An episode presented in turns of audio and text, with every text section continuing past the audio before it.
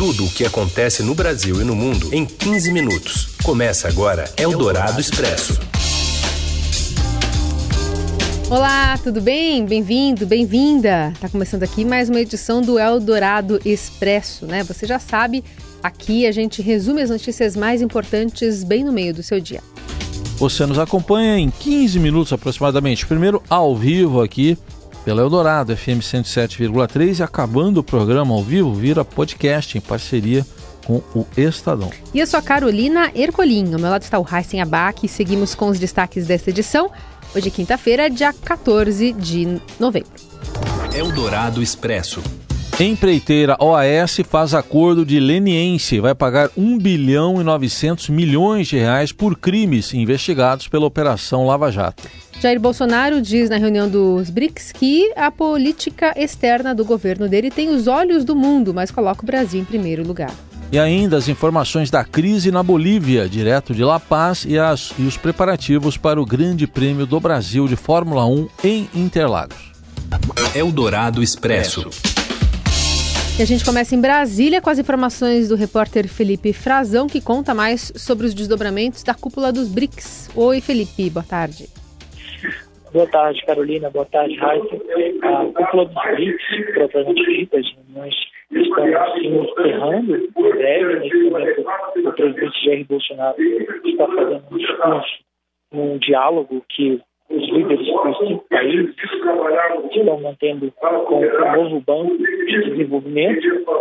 E mais cedo o presidente falou, deu a posição do Brasil eh, sobre os BRICS, né, falou sobre como o Brasil pretende levar adiante a sua participação nesse grupo em defesa de uma cooperação multilateral bastante pragmática. Diz também que o Brasil é a prioridade da política externa do, do seu governo, embora ele tenha aí foco em outras partes do mundo e os, os outros líderes, né, o Vladimir Putin da Rússia, o Narendra Modi, que é o da Índia, e o Xi Jinping da China também falaram, assim como o Ramaphosa, presidente da África do Sul. Uh, eles tiveram um enfoque muito grande na prática que eles desejam de combater o terrorismo no âmbito internacional, de uma cooperação desses países.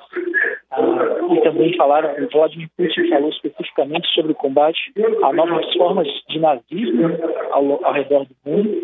A gente lembra que esse deve ser um dos focos é, da presidência russa nos BRICS. A Rússia assume, é o país anfitrião e que vai coordenar os trabalhos do bloco a partir de 2020.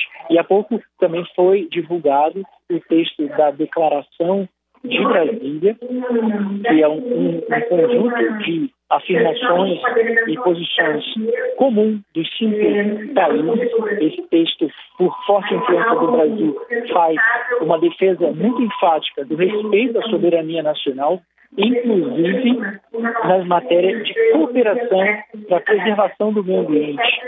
Porque o Brasil trabalhou para que isso fosse incluído, trabalhou diplomaticamente, foram cinco dias de reuniões e negociações das delegações dos países, por causa do episódio das queimadas na Amazônia. O episódio especificamente não é citado no texto, isso é comum na linguagem diplomática, esse tipo de coisa, mas indiretamente é esse o recado que eles querem passar. E o Brasil, então, conseguiu atrair para o seu lado. O Brasil já tinha um apoio da China nessa matéria. O presidente Bolsonaro fez questão de divulgar e agradecer ao presidente chinês, Xi Jinping, por isso. E agora tem também o apoio da Rússia, da Índia e da África do Sul. Muito bem, esse é o Felipe Frazão, que continua acompanhando as informações lá direto de Brasília. Obrigada, Felipe, bom trabalho para você. Obrigado, boa tarde.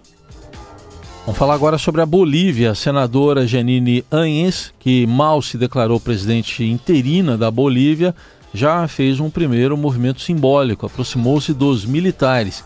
Enquanto é o Ricardo Galhardo, enviado do Estadão a La Paz, que falou do clima tenso na capital boliviana e como o uso da religião acirra mais a crise no país. O primeiro ato dela, né, como presidente interina, foi dar posse ao novo comando das Forças Armadas.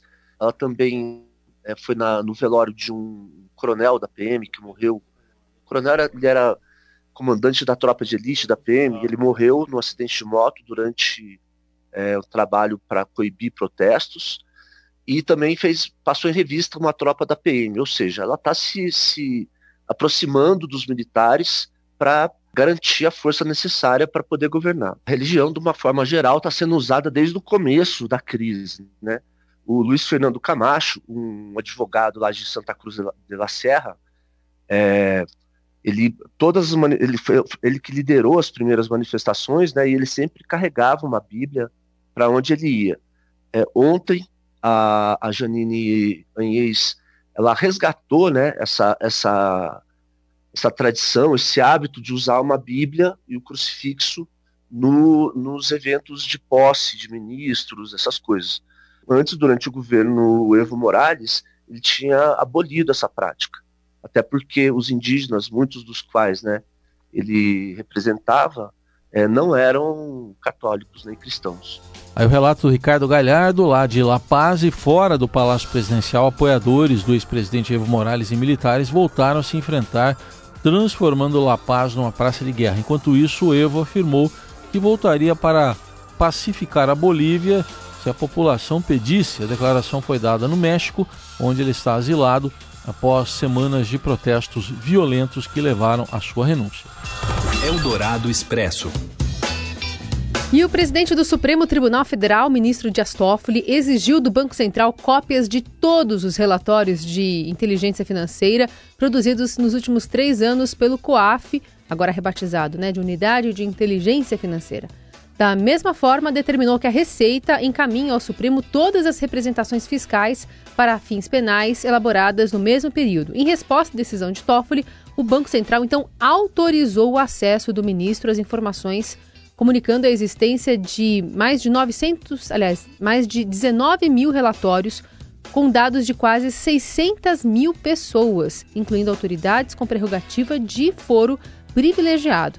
Essa unidade de inteligência financeira, no entanto, alertou para um número considerável de pessoas expostas politicamente e de pessoas com prerrogativa de foro por função. Interlocutores de Toffoli, né, numa apuração aqui que o Rafael Moraes Moura faz para o Estadão, que acompanha inclusive o caso, dizem, no entanto, que o presidente do Supremo ainda não acessou esses relatórios, que lhe foram disponibilizados eletronicamente, mas que dependem do cadastro prévio no sistema para serem viabilizados. A PGR avalia recorrer da decisão do presidente do Supremo e procurado o Banco Central informou que não vai comentar o caso. Lembrando que esse despacho sigiloso do ministro, cujo teor foi divulgado pela Folha de São Paulo, foi feito no caso em que Toffoli determinou a suspensão nacional de todos os acessos judiciais e tem como uma das, uma das desdobramentos, né, o senador Flávio Bolsonaro, filho do presidente Jair Bolsonaro. Eldorado Expresso.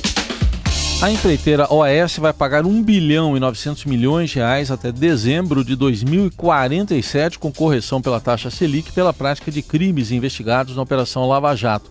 A Advocacia Geral da União e a Controladoria Geral da União anunciaram hoje a celebração de um acordo de leniência premiada com a construtora e esse aí é o terceiro maior valor da história atrás apenas dos fechados com a Braskem e com a Odebrecht. Os recursos serão integralmente destinados à União e às entidades lesadas, segundo a AGU e a CGU.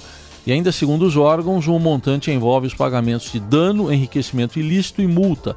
O grupo OAS colaborou com informações e provas sobre crimes cometidos por 304 pessoas físicas e 184 pessoas jurídicas. A OAS fazia parte do Clube das Empreiteiras, formado com outras 15 empresas para fraudar licitações, corromper agentes públicos e desviar recursos da Petrobras. E o ex-presidente da empreiteira, Léo Pinheiro, fechou delação premiada com o Ministério Público Federal, que levou mais de dois anos para ser negociada. Eldorado Expresso. E uma empresa americana especializada em análises de imagens de satélites trouxe uma informação nova sobre a contaminação do litoral brasileiro. A organização não vê ligação entre o navio Bubulina, né, de origem grega, e o óleo nas praias do Nordeste. A empresa diz que não há lacunas no sinal de rastreamento da embarcação e que não entende por que a Polícia Federal está investigando o alvo. Enquanto isso, o petróleo avança cada vez mais nas praias também da região sudeste. Agora, no Espírito Santo, um santuário de tartarugas está sob risco. Você ouve Eldorado Expresso. E o assunto agora é a Fórmula 1, preparativos para o Grande Prêmio do Brasil, lá no Autódromo de Interlagos. O repórter Ciro Campos traz as informações aqui para o nosso ouvinte. Oi, Ciro. Olá, boa tarde. Aqui no Autódromo de Interlagos, muita movimentação para preparar os carros para o GP do Brasil de Fórmula 1 no próximo domingo. Apesar da intensa correria, não tivemos ainda carros na pista. Os pilotos apenas vão testar o traçado de Interlagos na sexta-feira pela manhã com os primeiros treinos livres. A agenda aqui na quinta-feira tem sido só na área dos boxes e também muitas reuniões entre pilotos e engenheiros para discutir o acerto dos carros, também dezenas de entrevistas, fora outros compromissos comerciais com patrocinadores. O grande tema por aqui tem sido a possibilidade de chuva. Pois é, como sempre, a água que deve cair em São Paulo vira assunto entre os pilotos aqui no paddock. A quinta-feira amanheceu chuvosa, a previsão do tempo indica também chuva na sexta-feira, mas no sábado e no domingo a tendência é o tempo abrir. O grande favorito para ganhar a prova, claro, é Lewis Hamilton da Mercedes. O ex-campeão mundial já venceu duas vezes o GP do Brasil em Interlagos e sonha agora em buscar a terceira vitória em solo paulistano. Eldorado Expresso.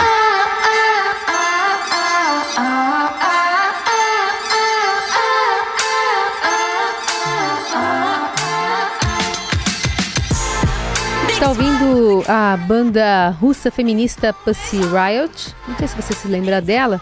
As integrantes invadiram a final da Copa do Mundo da Rússia, lá entre França e Croácia, e também são conhecidas por mesclar performance artística e punk rock. Também por protestar contra nomes da política alinhados, por exemplo, a Donald Trump e Vladimir Putin. E elas não estão, coincidentemente, no Brasil à toa, né? Justamente está acontecendo a cúpula dos BRICS lá em Brasília e é lá também que elas fazem um show nos próximos dias, se apresentam é, com a banda, dentre essas músicas que a gente está ouvindo, essa. E o Estadão conversou com a fundadora, a Nadia Tolokonikova, que disse estar inclusive preocupada com o crescimento dos movimentos de direita no mundo. A entrevista completa está no site do Estadão e você pode acompanhar, inclusive, as fotos também tiradas pela Gabriela Biló, lá direto de Brasília, a partir dessa agenda né, cultural de uma banda que tem uma força bastante política também atuando agora no Brasil. E assim a gente vai encerrando essa edição do Eldorado Expresso. Amanhã tem mais, Raíssen Abac vai estar por aqui. E na segunda-feira uma nova edição também. Vai conversar conosco, a hashtag é Eldorado Expresso. Bom feriadão para quem vai ter feriadão. Como eu. Bom feriadão para quem vai trabalhar. Como eu. Você ouviu Eldorado Expresso tudo o que acontece no Brasil e no mundo em 15 minutos.